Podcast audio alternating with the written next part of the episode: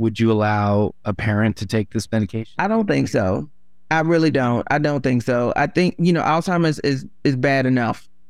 I'm I'm not gonna risk brain swelling and brain bleeds Yeah. on top of that.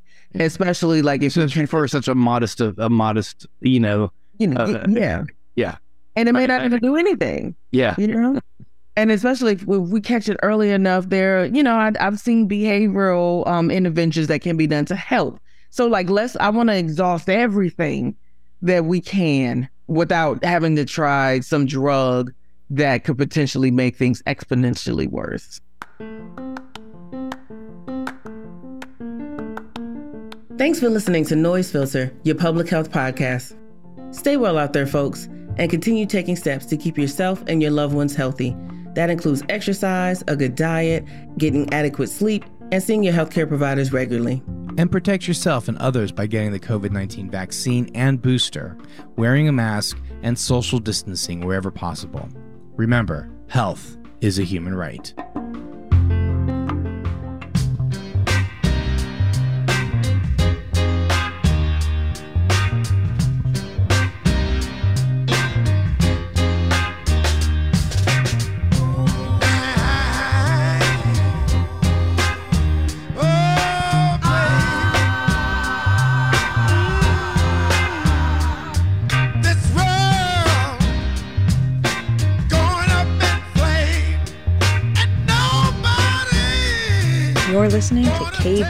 KBOO Portland. And next, another special segment for Love Your Pet Day, the official start of our winter membership drive here at KBOO Portland. I'm going to tell you about a cat named Trouble. I know what you're thinking. All cats are trouble. It's true. They probably are. I've seen the TikTok videos. But my cat, Trouble, she was so much more. You see, I never realized that a cat could be so loyal. She was. I don't know. When I saw her, I thought she was crazy. She ran around the room, especially after she used the litter box, like her tail was on fire or something. It was hilarious. We'd be petting her, and like 30 seconds later, she would just reach around and snap at you. I had so many scratches and bite marks from her. She was cuckoo. But again, she was loyal, and I never knew that until the end. So, a little over 13 years ago, I was struggling with substance abuse, especially alcoholism. And I got to the point where I had burned all my bridges. You know, I I found a book at a yard sale, one of those chicken soup for the soul books. It was crap. I tried yoga, found a therapist. They suggested I go to, to rehab, you know, like the Amy Winehouse song. I was like, hell no. Because what would I do with my cat? You know, I, I mean, I knew my little Honda Civic was no place for myself and my cats. I knew I had to do something, and she deserved better. Hell, I deserved better. So I got on the phone and made some calls, you know, and I, I found a place for trouble. So I was at this residential treatment facility for six months, and it sucked. But at the end, it worked out great, you know. Here I am. Um, the thing about it is that finding a home for your cat, and if you're listening to me right now, you know it's hard. Trouble went to three different homes during that six month period. First thing I did when I got out is went to go fetch her. And I was super lucky. I found a sober living that would take my cat and myself. And so I had a place for us both to go. So I get out of treatment and I go to the place, you know, a friend of a friend of a friend, trailer park, you know, no disrespect, but These folks were still in the middle of their disease and their addiction, and they were not tidy housekeepers. Poor Trouble was cowering in the corner of a room that was just looked like a hoarder's room, and she was skinny and mangy and just not well. So somehow she kind of recognized me, and I saw that familiar light in her eyes. So I took her back to the sober living and got her into a vet and tried to get her back to normal, back to what we used to be. But things have changed. You know, she just wasn't the same. A couple weeks later, I was in bed at the wee hours of the morning, and you may know the sound, and I didn't, but she was taking her last breaths of air. And you know, the thing about it is, cats, like dogs, they're very loyal. And the way I look at it now, and the tattoo on my ankle reminds me of how loyal Trouble really was. She was a lot of trouble. I was a lot of trouble. But one thing that's common and one thing that's for sure is that those relationships, sometimes we don't realize how important and and how beneath the surface they are is just you don't know until they're gone and I'm here today to tell you that look around you because those people, those animals, those pets, they're in your life right now. Give them a hug because we're all not going to be around forever. So thanks for letting me tell you about trouble. Hi, this is Dwight Yoakam, and you're listening to KBOO. Welcome to Labor Radio on KBOO Portland. I am Michael Cathcart. And I'm Elliot Gillan. Thank you so much for joining us. Uh, we would first just like to give a special thanks and shout out to the Labor Radio Podcast Network for hosting podcasted versions of our show each month. Uh, be sure to check that out at laborradionetwork.org. And uh, before we get started, uh, I would just like to let you, our listeners, know that KBOO is in the middle of our All Thrills, No Frills winter membership fundraising drive. Don't forget that KBOO is commercial free, volunteer powered radio made possible by amazing people like you. In fact, 80% of the station's fundraising or funding comes from the generosity of our members. Uh, if you can, please help us reach our uh, fundraising goal of $17,000. Just go to kboo.fm backslash give or text KBOO to 44321. We here at Labor Radio thank you so much for your support. Uh, and now on to what we're actually going to be discussing on the show today. Um, today we're doing a very serious yet sadly predictable follow up on a topic we've covered extensively on this program before, uh, namely the unsafe workplaces and unfair labor practices of the American railroad industry. Now, as you most likely have already heard at this point, on February 3rd, a horrifying railroad uh, accident took place when uh, a 150 car Norfolk Southern uh, freight train derailed just near uh, East Palestine, Ohio. About 20 of the train's cars were transporting toxic materials. Um, and when the train derailed, 10 of those cars were involved in the ensuing 50 car pileup. Um, and among those piled up cars were five cars that contained vinyl chloride, a carcinogenic and highly combustible chemical that is actually used to make PVC plastics.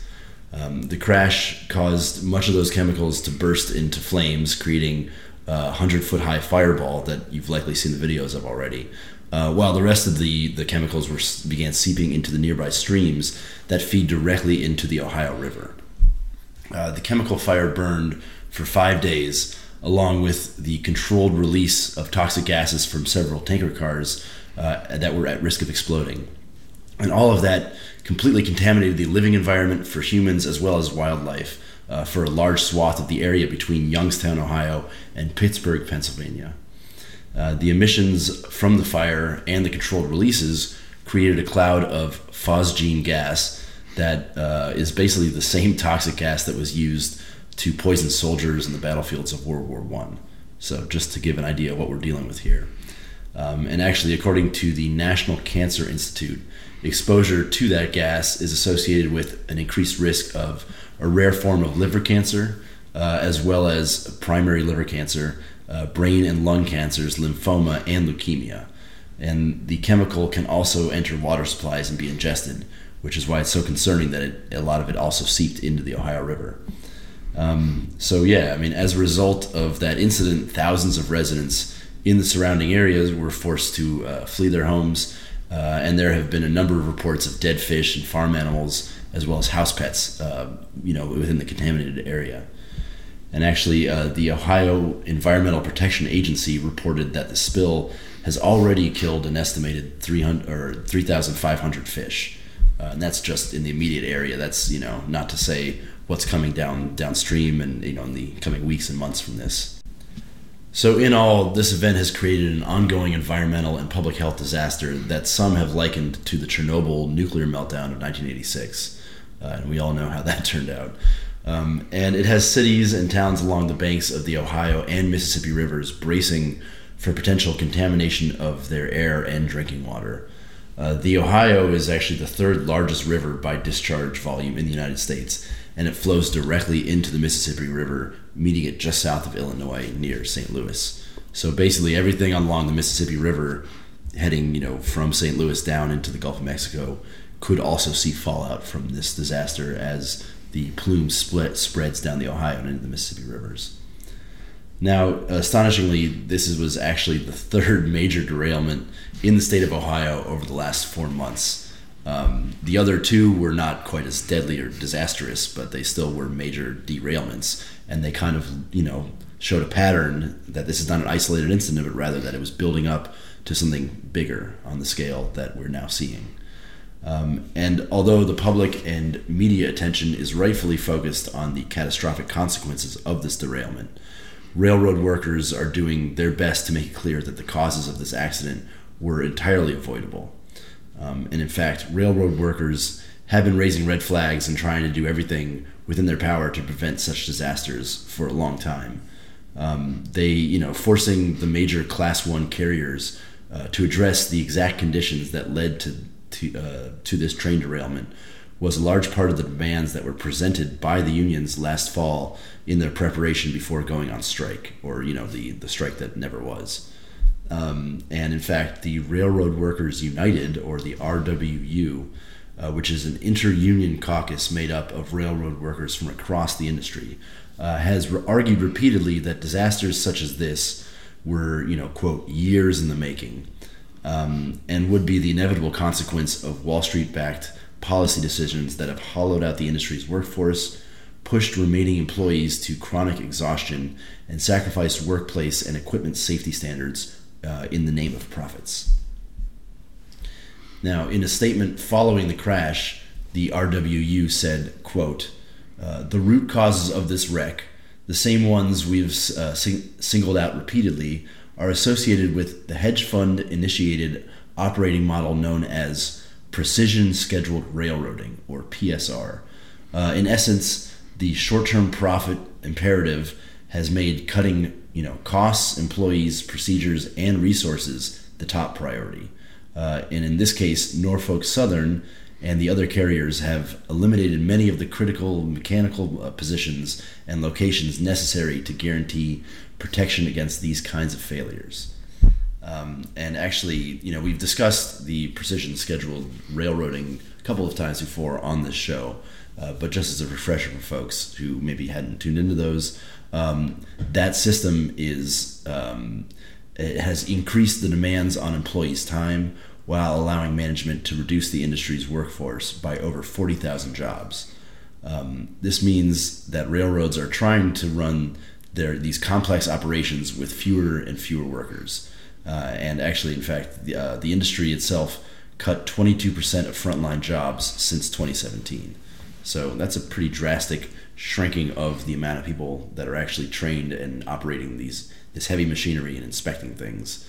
Um, you know, so it kind of shows you what the workers, the argument the workers are making that they, you know, need better uh, training and they need more employees and stuff. But also it shows that you know this kind of event may likely have happened regardless of whether or not it happened here, would have happened somewhere, uh, just because they've been cutting their workforce so drastically.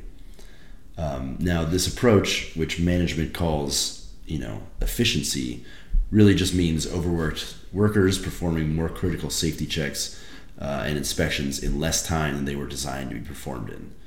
Um, and actually, Matthew Buck, who is a fellow uh, at the American Economic Liberties Project, put it pretty well. Uh, I think he said, Wall Street judges railroad success based in part on spending less money running the railroad and more on stock buybacks or dividends. Theoretically, focusing on lower operating ratios pushes railroads to be more efficient, to do it, to do more with less. But when railroads have uh, have the market power they have today, they can instead do less with less, uh, which is the way that shippers and workers have been putting it. Um, now, you know, the immediate cause of the wreck uh, appears to have been a 19th century style mechanical failure of the axle on one of the cars, which you know was actually a, an overheated. It came from an overheated bearing, uh, which led to the derailment, uh, jackknifing of the tumbling cars, and then of you know ultimately the massive explosion that happened after that. Um, but as the RWU, the union, uh, has pointed out, quote, there is no way the 21st century, uh, there's no way in the 21st century, save for a combination of incompetence and disregard to public safety, that such a defect should still be threatening our communities.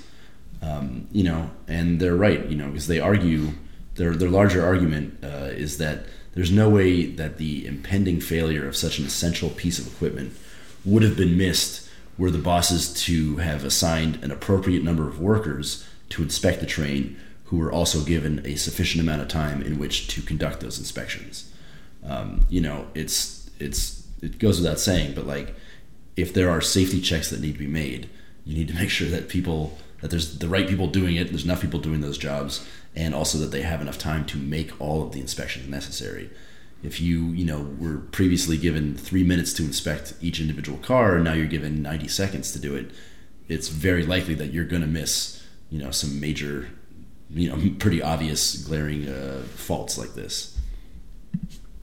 Um, you know, and along with all that, another element of the precision, precision scheduled railroading is that uh, it manages freight movement uh, at the individual car level as opposed to the traditional method of managing it uh, by the entire train which you know doing it that with the, the traditional way ensures that the train would be you know is built with the heavier cars at the head of the train and the lighter ones bringing up the rear so you know as a result of, of that change it appears that the train in ohio had its collective weight unbalanced with 40% of its weight uh, on the rear one third of the train and you know so as you might imagine this led the heavier cars in the back to slam into the lighter ones in front of them causing the jackknifing that sent the 50 cars tumbling off the tracks and sparking that catastrophic fire.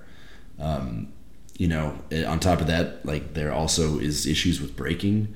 You know, you have uh, a lot of these trains still have air brake systems, which basically says you know sends air through pneumatic tube from car to car to car from the front all the way to the back.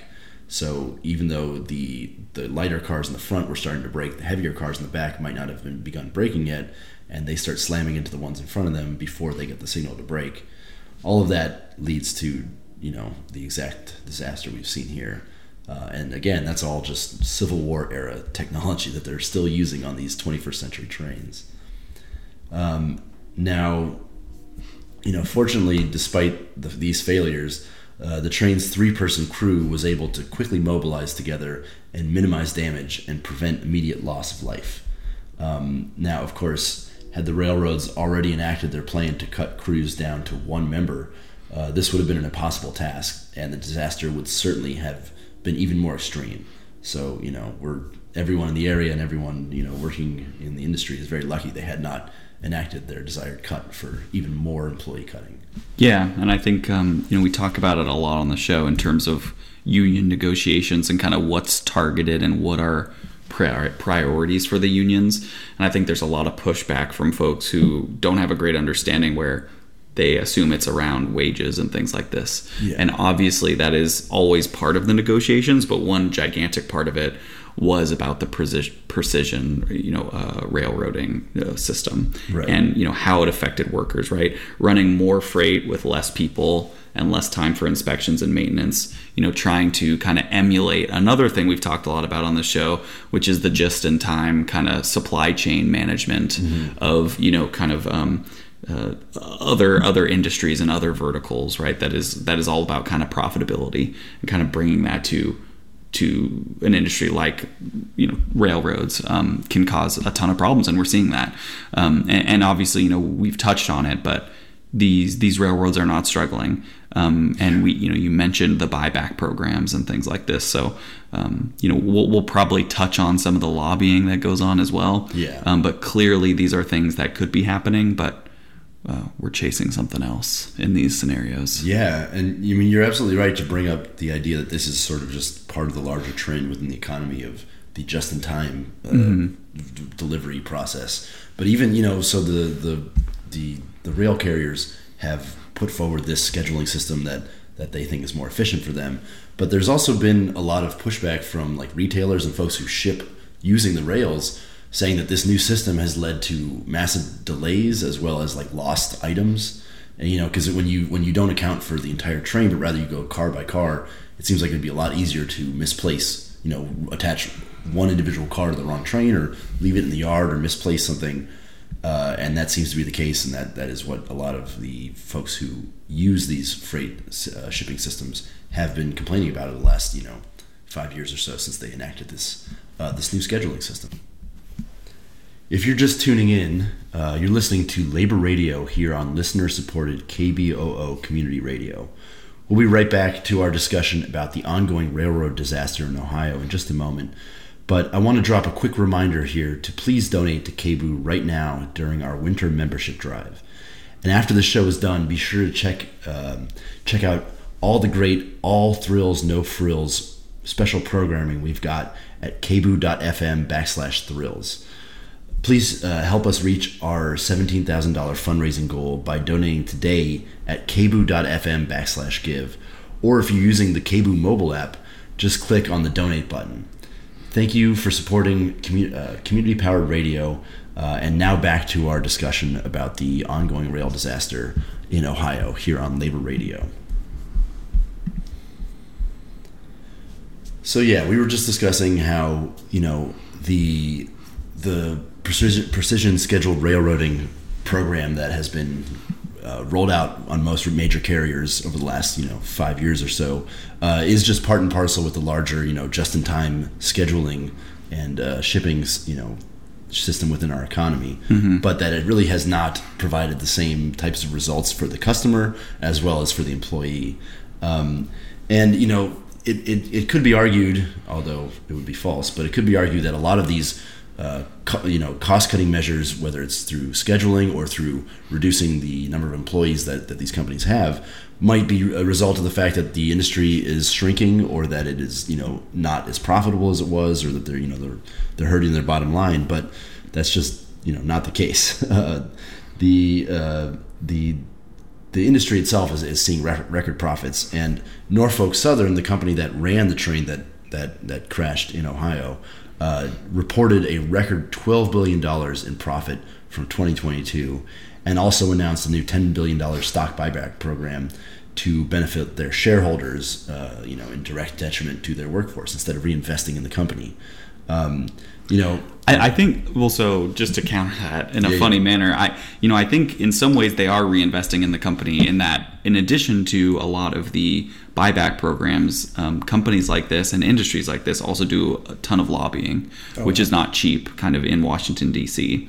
You know, we touched on the air brakes and some of the older kind of style um, technology that are on the trains, yeah. and there are huge amounts of lobbying happening uh, at the federal and state levels to kind of ensure that technology increases do not have to be rolled out to their aging train, uh, you know, kind of. Um, force that they have. Yeah. Um, so so that again to kind of maintain those profits. Um, so you know in a way they are, but you know, they're spending money in a way that I think many industries do, which is to avoid spending what yeah. they what they view as kind of an unreasonable amount of money uh, to kind of maintain their own business model. Yeah, it's interesting. Like they are reinvesting in their company in in the sense of like you know making it the most profitable version of itself. Can be, not necessarily reinvesting in a way that is beneficial to their workforce. Mhm. Yeah, no, Mhm. absolutely. I see what you're saying. That makes a lot of sense. Yeah, no, no, of course, and and really kind of just hammers home stuff that we've said on on a ton of episodes here, where again the stock price is not looking at someone's profitability for next year. Right. It's strictly in the quarter that they're in, and so Yeah. you know that that's how these companies are going to act, and that's how these industries are going to act. Yeah, like it's not like this is an outlier industry where they're doing this, Mhm. you know, this this sort of short term profit vision, you know, outside of the norm. But it's it is really where our economy has gone and where most large companies are. Like that's just how you have to think, and it, it is not great for the workforce, but from a shareholder perspective or from an executive perspective, it does make sense. Yeah, but but again, just hammering it home, you know, not only are there record profits that aren't getting to the the, the worker, but you know they're they're doing things to benefit again the stock price,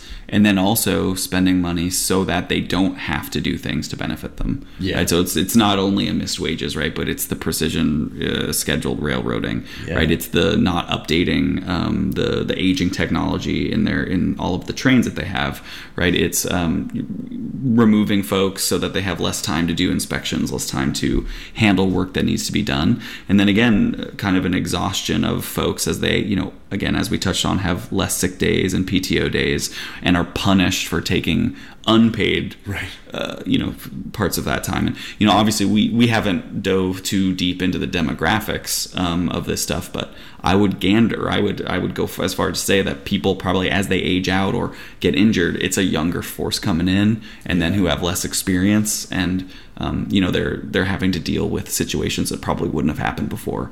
Uh, you know you touch on kind of a single person uh, kind of uh, crew for for the train, which is something they've touched on in the past, and I think are shooting their sights for. Yeah. So you can imagine a scenario with a kind of younger, less experienced conductor on a train by themselves in a scenario like this, where they're not even sure, right, if the materials are, are in, that they have in the train are labeled cor- correctly, or even if they know that they're hazardous, right, which which is another something that we didn't dive in on this topic. But I think that you know you, you can see how as something like precision railroad or precision scheduled railroading if you take it to its extreme much like many things in life uh, right it can become dangerous very quickly Yeah, absolutely. I mean, yeah, of course, if if the whole goal is to basically cull the workforce and, and shrink it and make it as you know as cost effective for the company as possible, then as you said, the the workers who are likely getting laid off or you know Yeah. sent away are probably the ones who make the most, who are probably been there the longest. Yeah, and I I think it's important to note as well that a lot of these companies can bloat, right? And I, I don't think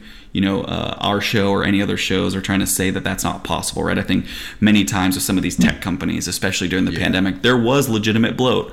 Again, I think you could go and say that the executive staffs there really should understand what's going on in the market, and it should there it should be in their place not to. Um, but I do think, right, we're not advocating for there always needs to be, you know, a um, uh, an overabundance of, of labor, though. I mean, I think we would like to see that. We have- Um, we have but again, right? I, I think here we're talking about bare minimum type stuff. Yeah, absolutely. And like you know, it's one thing if there's bloat within. I mean, we, we we've kind of seen it recently. Like I don't know if it was legitimate Yeah. bloat, but there was a lot of layoffs at a company, you know, Twitter. Yeah. and they've been running on a skeleton crew. Now there have been issues with the the platform functioning itself. Absolutely. but that doesn't lead to death. Yes. you know. Whereas like this industry, rail, and specifically the carrying of hazardous materials. You reduce the number of people working and doing safety inspections. That leads directly to this type of disaster. And so it's two very different types of you know bloat. Yeah, But yeah. Well, I mean, we won't. We will obviously won't get into the Twitter thing. I think one could argue that a lack of moderation actually can lead to Oh, kind of course. misinformation and Yes. people being harmed. But obviously, we're we're not on that today. Yeah. Um, but but a whole other absolutely, show, but yeah. absolutely right in that um, you know if the labor has to um, negotiate differently and be under different rules, you know, one would think that uh, so too would their work. You would think. And, you know, of course, yeah, like as a result of the company doing these, you know, having the record profits, the Norfolk Southern, and and putting a lot of that back into their stock buybacks, you know, the the workers themselves at that company still don't have, don't even have a guaranteed paid sick day. They have Mhm. no paid sick leave guaranteed for them. Um, and yeah, so you know it in all of the like th- this this disaster that that happened and is still ongoing in Ohio. Uh, there's going to be a lot of finger pointing and blame assigning and sort of parsing through who's to blame and where the fault lies and all that stuff. Uh, that is sure to come if it's not already begun at this point. Um, But it should not be lost among all of that that in the fall of 2022, uh, the railroad workers tried to strike over these issues and tried to warn the public and regulators about these these impending problems. Um, but they were, you know, that, that's what that's one of the main things they were trying to do within their strike. But unfortunately, they were actually stopped by Congress and the Biden administration, the White House. Uh, they were they had basically a contract thrust upon them that they were forced to accept, and it, the strike was, was stopped, and a lot of their demands were not met. You know, but nonetheless, the workers themselves and their union have continued to raise red flags of warning about impending disasters right along with the ad they're advocating they do for you know better working conditions and safer rail outcomes and you know more sick time and stuff like that. So it is it is it goes hand in hand with their demands for their you know their individual demands for their the better treatment at work and better pay that they are also trying to create a better safe environment for rail traffic moving around this country which means for communities all around this country too. Um, you know, despite uh, despite that, though, you know, during his recent State of the Union address, President Biden did not mention uh, the plight of the rail workers, and nor did he even happen to mention the environmental crisis that is going on right now in, in Ohio. So that that did seem a little curious, although it may have been too fresh to have fitted into the uh, the speech that he'd written out. Um, but you know, just to sort of wrap up our show because we are running out of time here. Uh, you know, when another train derails, and you know it certainly will, because this has already happened and will continue to happen. Uh, and when we see, you know, new images of balls of fire, you know, rising up out of the disaster and black clouds, you know, all over the, the skies of Ohio or New Jersey or any other, you know, community or state in this country, uh, know that it's not just a freak accident, but in fact it is a systemic problem with lucrative, you know, lucrative railroad companies putting profit over the people that work for them and the people that that their their rolling stock roll past, you know, the communities that they go through, uh, and they're doing it again and again. Um, and know that there are answers out there that the union railroad workers have been clearly and repeatedly stating